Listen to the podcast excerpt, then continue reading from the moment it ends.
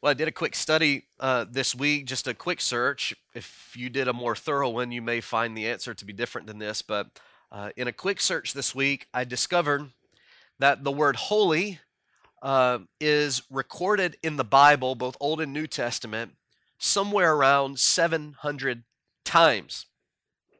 That's a lot of times. It's also a big book, and lots of words are used lots of times. But it may would surprise you that if you were to compare that and do a quick search between the word holy and maybe the words love or grace or mercy or salvation or good, holiness blows them out of the water. I mean, for the most part, it doesn't even come close. Where holy is mentioned some 700 times, some of those words that we might expect to actually be mentioned over and over and over might be mentioned 200, 300 times in the Old and New Testament. I found that to be actually quite surprising. But it goes to show us the importance that God places on his own holiness and then also living lives that are holy and righteous in his sight. There's two ways that the various forms of holy are used in the Bible. The first is in describing God. We're told in Revelation chapter 4 and verse 8 that the throne of God is surrounded by creatures who continuously say out in praise to God, "Holy, holy, holy is the Lord God Almighty, who was and is to come." We just sang a song that's rooted in Revelation chapter 4. And when we come to this word in the Bible, we find it very often being used to describe God in this way. When the Bible says that God is holy, what it means is that he is absolutely perfect, righteous, and glorious in all that he is and in all that he does. One author put it this way, that the holiness of God refers to the unparalleled majesty of his incomparable being and his blameless, faultless, unblemished moral purity. So when we come to this word and we see it in relation to God, we're thinking of the perfection of God, the highness of God, that he is absolutely, incomprehensibly perfect and righteous in everything that he is and in everything that he does. But holy in the Bible can also refer to people and things. And when it's used in this way, it really means to be set apart or devoted to God's purposes and God's glory. Now, that's the definition we really want to wrap our minds around now. So let me say it again. To be holy in the Bible, when it's not describing God, when it's being used in one of these other ways, it really is referring to something that is set apart, that is devoted to God's glory and to God's purpose. For example, Exodus chapter 31 and verse 15 says that the weekly Sabbath day for Israel was holy to the Lord, meaning that Israel was to devote the weekly Sabbath to God's purpose and glory through rest and worship. To use that Sabbath day for any other thing other than God's glory in rest and worship was a sacrilegious sin, because that day was set apart, devoted to God's glory and God's purpose. When we study on through the Old Testament, we find that the various instruments used in the tabernacle and in the temple were made holy to the Lord, meaning that the basins that the priest would use for their various duties were not to be used for any other thing. Those basins in and of themselves were set apart to this particular purpose in God's plan and God's glory and God's purpose. We see that the other thing, certain animals are set apart and made holy, devoted to the worship of God. And to use those things for any other purpose, as Israel did at times do, invited the wrath of God. Well, the Bible also says that We are to be holy, devoted to God's purpose and God's glory. So in the beginning, Adam and Eve were holy beings, not in the sense that God is holy, because that would make them God, and they weren't God. But they were holy beings created by God, and they were created to glorify Him. They were created to enjoy Him as their creator. But of course, they fell short of God's purpose and glory, according to Romans 3, when they disobeyed God's instructions and they sinned in rebellion against God. And what was first devoted to God's glory was then devoted to God's wrath. Do you see the exchange now? Adam and Eve in their innocence are devoted for the purpose to live their lives to glorify their Lord and enjoy their Creator. But because of their rebellion and because of their sin, they then and of themselves became devoted to God's wrath. And it is only in God's grace and mercy that His wrath was not poured out on them in that moment.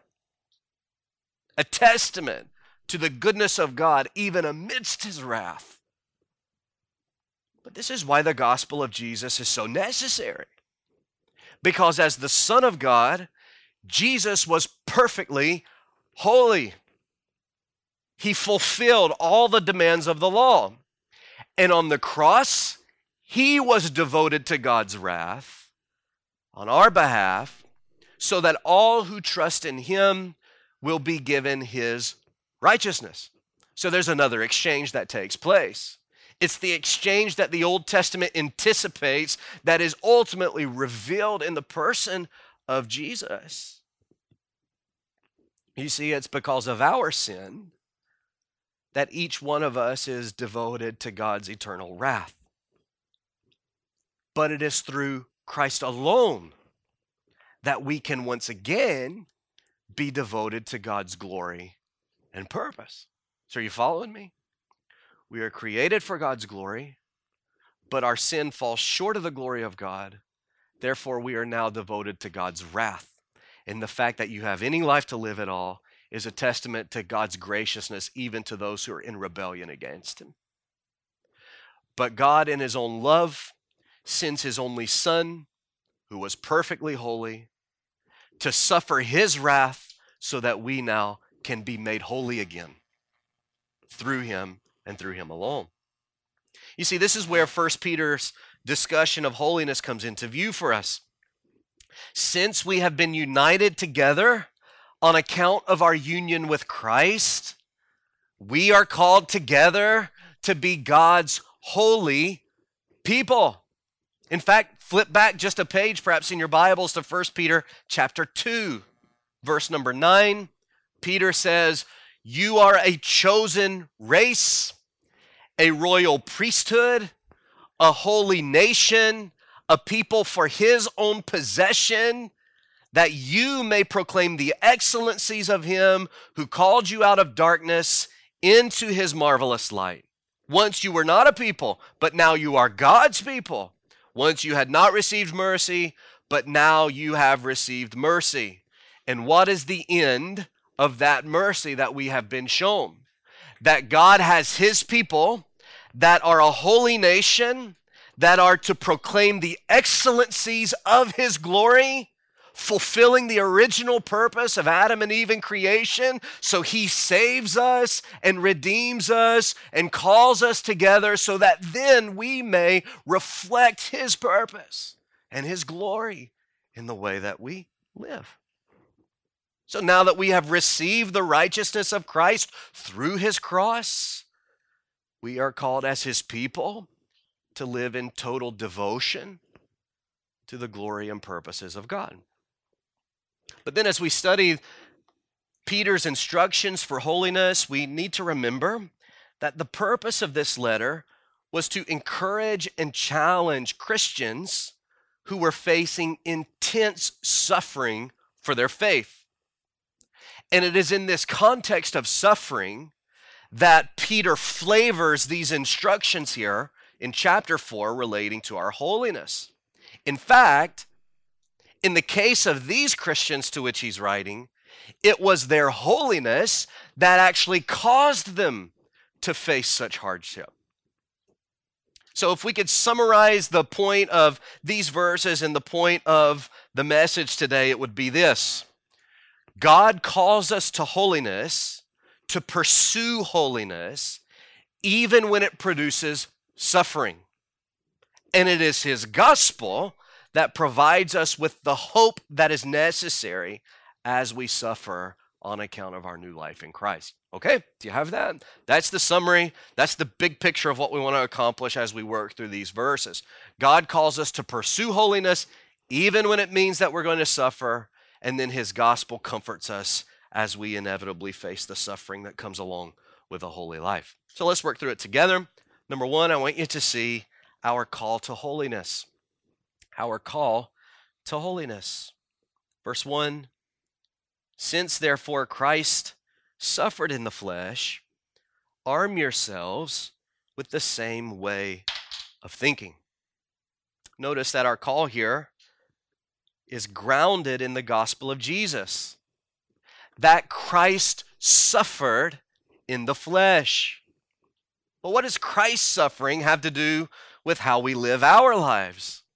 And for that answer, we look back just a few verses. If you'll go to chapter 3 and verse 18, Peter writes, "For Christ also suffered for what? Once for sins, the righteous for the unrighteous, that he might bring us to God, being put to death in the flesh, but made alive in the Spirit." So first, Jesus suffered and died to pay for our sins. The righteous one absorbs the wrath of God set against the unrighteous ones. We understand the Bible's teaching here.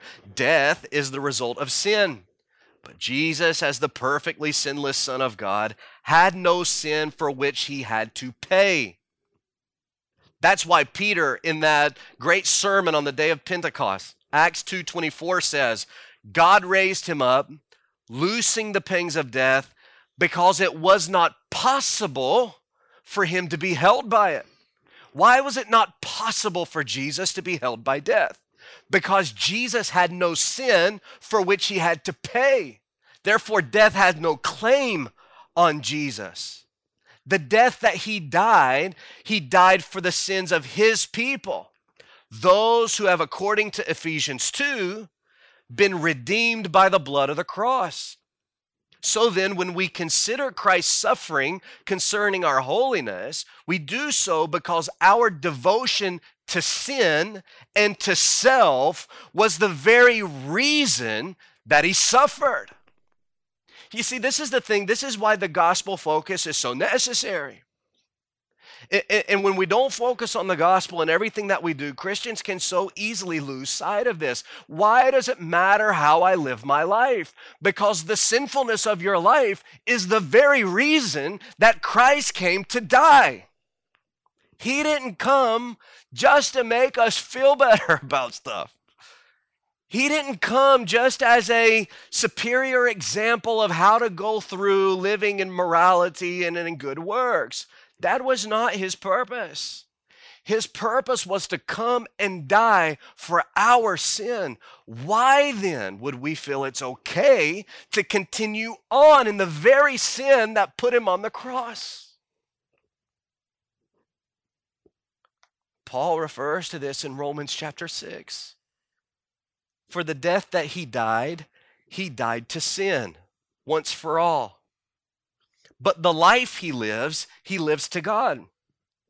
So you also must consider yourselves dead to sin and alive to God in Christ Jesus.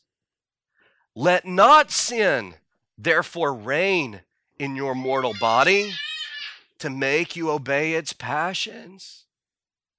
Do not present your members to sin as instruments for unrighteousness, but present yourselves to God as those who have been brought from death to life, and your members to God as instruments for righteousness. Why does our holiness matter? Why does Peter lead off with, for just like Christ suffered in the flesh? Because our holiness has everything to do with Christ's suffering. It has everything to do with the gospel. But it's not just that Peter's getting at here. Jesus' suffering also sets an example for our holiness. So Jesus pursued the will and the glory and the purpose of God, knowing full well that it would ultimately lead to intense suffering and death. That's why Peter writes here that we are to arm ourselves with the same way of thinking. In other words, he's saying you need to have the mind of Christ in this, who pursued God's purpose, who pursued God's will, who pursued God's glory, knowing that it would lead to the cross. So, church, have this same mind when it comes to your own holiness. Our call to holiness begins with looking to Christ and living in conformity to Him. A total transformation of thought that is produced by the Spirit through the gospel. Here's why we say it's a total transformation of thought.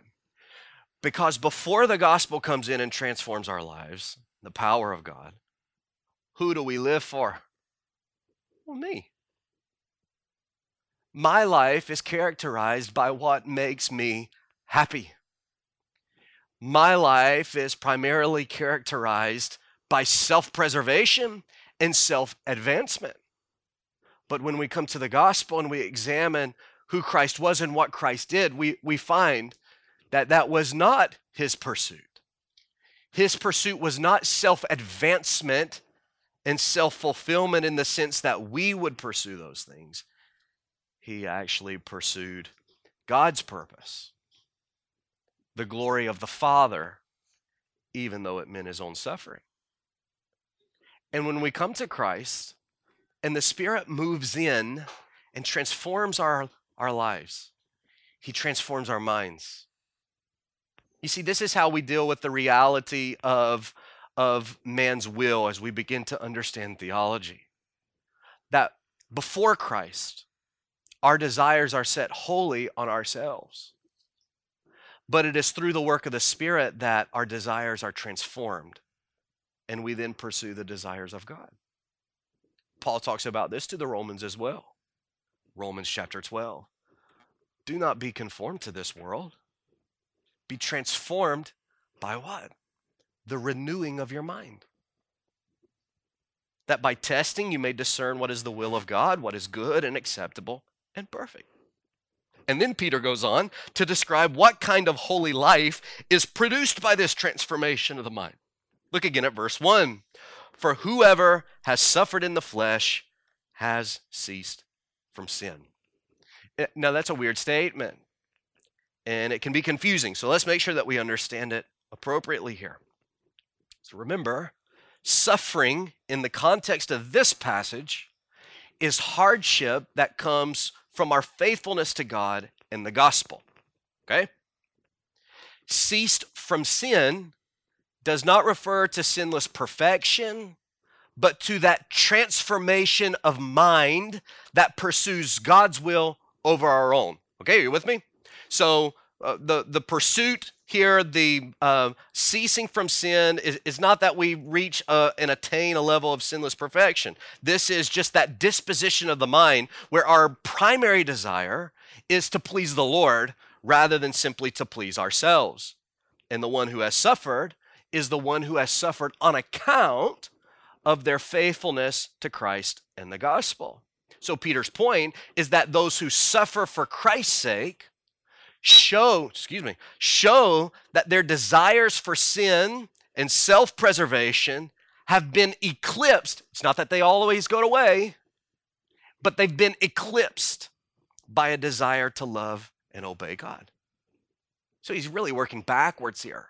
He begins with the suffering, when maybe if we just reverse it, we say, well, actually this transformation and putting away of sin is actually what results in the suffering here.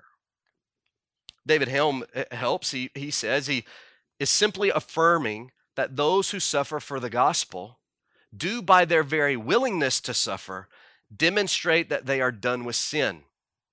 Everyone who suffers for Jesus will first be resolved somewhere along the line to cease from sinning. Well, then Peter takes it a step further and he goes on to explain the manner in which a Christian ceases from sin. Look with me at verse 2. So as to live for the rest of the time, no longer for human passions, but for the will of God. For the time that is past suffices for doing what the Gentiles want to do, living in sensuality and passions and drunkenness and orgies and drinking parties and lawless idolatry. So our call to holiness demands that we live the remainder of our days devoted to God's glory and purposes rather than our own. It's fairly simple there, isn't it? God's desire for his people is then that we abandon human passions to pursue his will. And looking through Peter's letter helps us understand the distinction between human passions and the will of God. In fact, flip back just a page to chapter 1. 1 Peter chapter 1, look with me at verse 14. Set your eyes there if you can.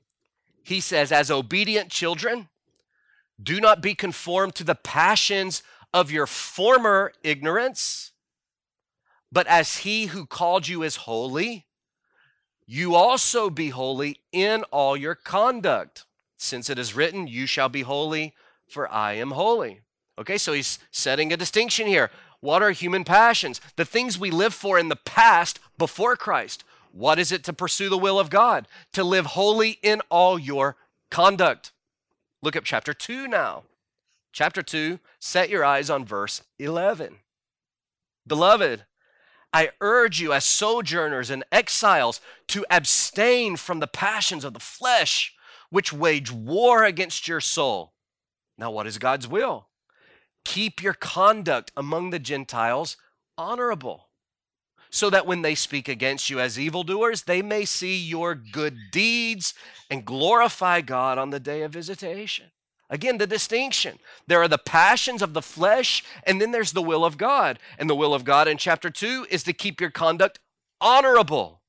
It is to have good works and good deeds that glorify God. And the call to this holy life is then set in contrast to the sins that characterize the lives of unbelievers back in chapter 4. And it's amazing when Peter gives this list here. It's amazing how close of a parallel Peter's first century list is to the modern party culture in which we live. Did you notice that? Of course, this is not an exhaustive list of sins. He's dealing with specific things in these churches, which would have existed in what is modern day Turkey. The theme of the list is an unrestrained party life consumed with immoral sex and inebriating substances.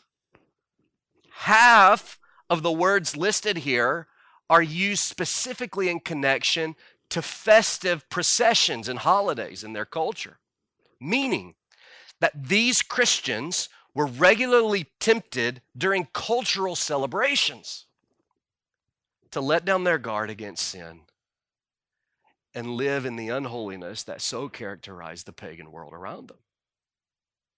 Now, we can so easily see this. You need only look through a few reels on your Facebook feed to find out that our culture is consumed with these very things. They're consumed with lives that are obsessed with sexual immorality. They are consumed with drunkenness, with this party style of life. And when the cultural holidays come along, it's exacerbated even further, isn't it? And if we're not careful, Christians can very easily get sucked into this, where most of the time we are able to withstand. But then there come certain seasons of life, certain groups of people, certain celebrations or causes that suck us back in, even if momentarily and briefly, into a life that is not characterized by God's glory and purpose and will for us, but it is sucked into a life that so characterizes the pagan culture in which we live. Peter says that this is not the way to holiness. He says, look to Christ who has suffered for these very sins and arm yourselves with the same way of thinking so that even when your family gathers together for Thanksgiving and Christmas this year, you will not give in to the flood of debauchery, he says. Pursue holiness. Loved ones, our temptations are no different than theirs. But our call is the same. Our call is to abandon the sinful practices of our past to pursue God's will for moral conduct and good works. But this commitment to holiness is only possible as we fix our eyes on the love and example of Christ. You see, when we try to do these things in our own power, we inevitably fail. And you know what I mean when I say that. How many times have you been tempted? And rather than go to the Lord, rather than set your mind on the gospel and what Christ has done, you try to give yourself the very best pep talk that you can possibly give. Don't do it, Jared. Don't do it, Jared. Don't do it, Jared. Don't do it, Jared. And then you fail and you fall. You see, the key to this is not pulling ourselves up by our bootstraps, so to speak. The key to this is that gospel focus that we started with so many weeks ago. Let me prove it to you from 2 Corinthians chapter 5. I think this is actually on the screen for you to see. Paul says that it is the love of Christ in the gospel that controls us, because we have concluded this, that one has died for all, therefore all have died. Those who are in Christ have died to sin. And he died for all so that those who live, those believers, might no longer live for themselves, but for him who for their sake died and was raised. You see, what is the key to pursuing holiness in our lives? The key to pursuing holiness is to fix our eyes on Christ, to fix our eyes on the gospel, to preach it to ourselves day by day by day by day by day. Knowing that in those moments when we do fall, we immediately bring ourselves back to that same gospel that reminds us of our own forgiveness and the mercy of God. So we see our call to holiness. Now we see our conflict with the world. Our conflict with the world. Look at verse 4. With respect to this, they are surprised when you do not join them in the same flood of debauchery. I love that phrase. Throw that into a sentence at Thanksgiving this year. And then they malign you. So here Peter introduces a disturbing reality. It is a reality that our holiness will set us in conflict with the world around us. And there's a progression to the response that we receive from unbelievers when we abandon sinful passions and pursue God's will. First, they're shocked. Did you see that in the text there? Look again at verse 4. With respect to this, the fact that you are not doing these things, with respect to this, they are surprised. They're shocked by our transformation. If you came to Christ at a later point in life, then you know probably better than anyone what this shock is like. The first time that you didn't go with those friends to that place to do that thing. And they said, you're really serious about this Jesus thing now, aren't you? Do you remember that the looks that you received the first time that you stood up against some type of moral evil in our world? Maybe you'll get one of those looks at Thanksgiving this year. Sinners are so entrenched in their sins that they are aghast when someone does not indulge with them. Their first hit was surprise. Oh, why wouldn't you do this? You've always done this. Surely we've all experienced the bewildered looks of unbelievers who find out that we don't want to be drunk, that we don't want to have illicit sex, that we don't want to behave sensually in our lives. To the world, we are the epitome of weirdos. We are. But eventually, this shock turns to offense. Peter says we must expect that the unbelieving world will be utterly offended by our holiness, to the point that they will insult, slander, even persecute us, which would be the definition of maligning here. And then when we start to understand the context of these churches to which Peter is writing, this carries itself all the way along to the point of death. Their very lives were in danger because they wouldn't go along with what the world wanted to go along with. Again, David Helm is helpful. He says, surprise evokes misunderstanding. Misunderstanding evokes a sense of being judged. And when the world feels that it's been judged by our way of life, those who are of it will condemn you as a life hater. Stick in the mud. You're one of those. In his book, The Holiness of God, R.C. Sproul tells the story of Billy Graham being invited to play golf with President Ford and two PGA professionals. And after the round, a friend of one of the professionals asked what it was like to play with Graham and Ford. And the man is said to have erupted in a litany of curses that ended with, "I don't need Billy Graham stuffing religion down my throat." And he continued on to the practice tee, and after having some time to cool down, his friend approached him again and said, "Billy was a little rough on you out there, wasn't he?" To which the professional responds, "No, he didn't even mention religion. I just had a bad round." And R.C. Sproul writes in connection with that, astonishing. Billy Graham is so identified with the religion, so associated with the things of God, that his very presence is enough to smother the wicked man who flees when no man pursues. Luther was right. The pagan does tremble at the rustling of a leaf. He feels the hound of heaven breathing down his neck. He feels crowded by holiness, even if it's only made present by an imperfect, partially sanctified human vessel. Have you ever felt the indignance of an unbeliever who's just offended by the way you're living your life, not even merely by the words that you've said to them? This is the kind of thing Peter says we should expect. And Peter's point is that, like Jesus, we are to pursue holiness, even when it is sure to bring this kind of suffering. We're never commanded to invite the world's hate, but we are surely to expect it.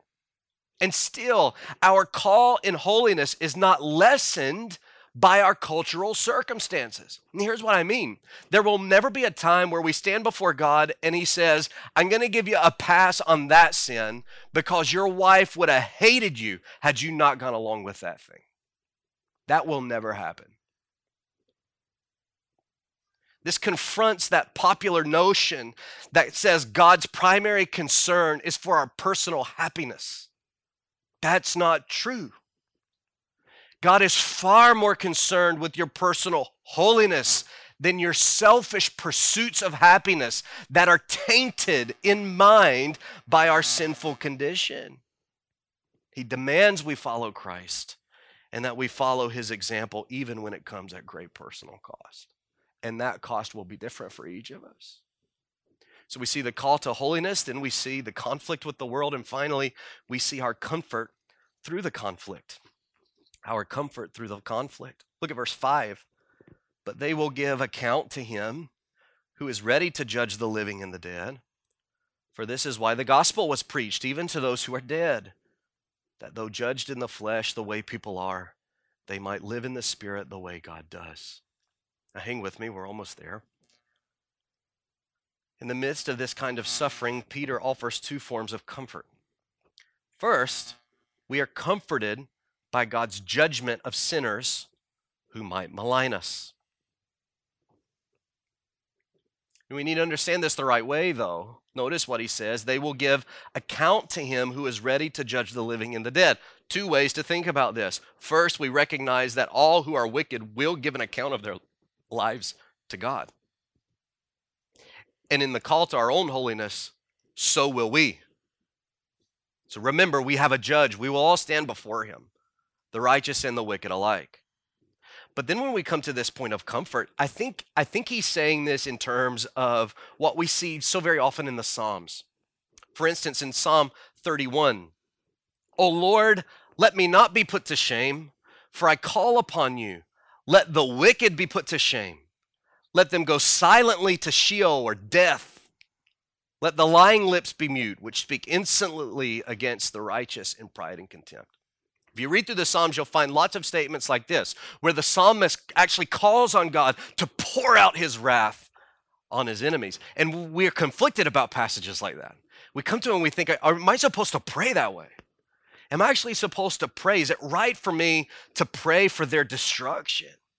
And we need to understand, I think, the perspective of the psalmist here. Our comfort doesn't come in the destruction of the wicked. Not even God is delighted in their destruction. We learn that in Ezekiel 33. What brings us comfort is the eventual triumph of God's righteousness. That he will triumph over all sin. He will triumph over all wickedness. He will not be defeated. They will not have the last laugh. And it's not that we desire for them to go to hell.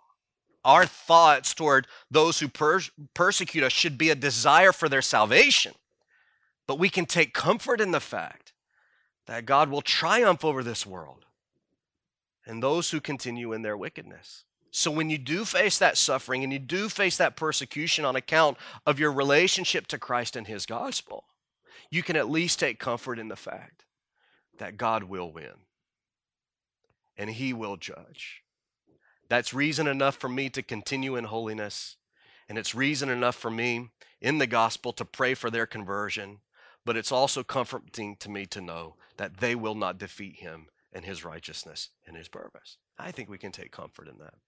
But the second form of comfort is found in the gospel itself. And we have in here in verse 6 another confusing moment in this passage. But I really think it's meant to be a wonderful comfort to us. Look at verse 6 again. This is why the gospel was preached even to those who are dead, that though judged in the flesh the way people are, they might live in the spirit the way God does.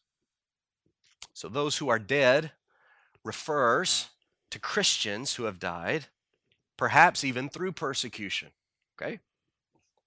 He's not talking about preaching to them after they die. He's talking about preaching to the gospel to those who have been converted and have passed away and were reflecting now back on their life and their death. Their judgment in the flesh, the way people are, speaks to the fact that they have indeed died like all people will die, okay? But their life in the spirit, the way God lives, speaks to their eternal life received through faith in Christ. And Peter said that this gospel is preached so that those who believe will live, though they will still die. And it's reflecting on Jesus' own words in John 11. I am the resurrection and the life. Whoever believes in me, though he die, yet shall he live. And everyone who believes or who lives and believes in me shall never die. Do you see the connection here? Peter is saying, in confusing words perhaps in English, he's saying this is why the gospel is preached. Because as we reflect even on believers who have already died, perhaps even died as a result of this kind of suffering, we take comfort in the fact that they still live. That in Christ, in the gospel, they still live. But what does this have to do with our holiness and suffering? The people to which Peter was writing were under threat of death for their holiness and their faith. Their faith was demonstrated through their holy behavior. So their temptation would be to abandon public pursuits of holiness in order to preserve their lives. Are you following with me? So they're under threat of death. If they continue to publicly live in this holiness, to display this transformation to the world around them, to even preach this gospel to the people around them, that means their threat of death will grow even greater. So the temptation would be, I'll just live my holiness in private. I'll speak of the gospel to others who are open to the gospel. I'll not take that stand among my coworkers. I'll not take that stand among my community. I'll not take that stand among my family, because if I do, the result could be tragic. But Peter writes this to encourage them to continue in holiness, knowing that death in this life, is that if that's where it leads, is not the end for a believer. that even when our lives are threatened, we take comfort in Christ, who graciously gives us eternal life through the gospel. Well, let's finish with this. God calls every believer to devote their life to his glory and purpose. And again, as we are looking at this passage, we're fitting it into the thought of who we are in Christ and what he has called us to be as a people. Meaning, he desires Lakeside Bible Church to be a holy church. That begins, of course, with individual believers, but it should be reflected in the congregation itself. And there are many applications we could draw to that we'll save for another day. Pursuing holiness must be at the forefront of our minds as we consider who we are in Christ and what he calls us to be as his people. So in closing, let's connect this back to these values that we've mentioned at the beginning. First, it is by nature of our union with Christ in the gospel that God calls us to live in holiness. Christ died for our sins. Therefore, we must abandon sinful desires. So a gospel focus is what will produce holiness in our lives. Secondly, the first way we demonstrate holiness is through our gathered worship with God's people. I mean, that's really the baseline, isn't it? To be a holy person, a holy Christian, is that we commit ourselves to the regular gathering of God's people for the purpose of worship. There is no greater setting apart to our culture and devotion to God's purposes than when we gather to sing our praise to him, to hear his word preached to us, to repent of our sins afresh, and to communicate and commune with God's people. So we live it out first in that way. Third, it's a commitment to Bible teaching that informs us about what it means to live in holiness and how to pursue God's will.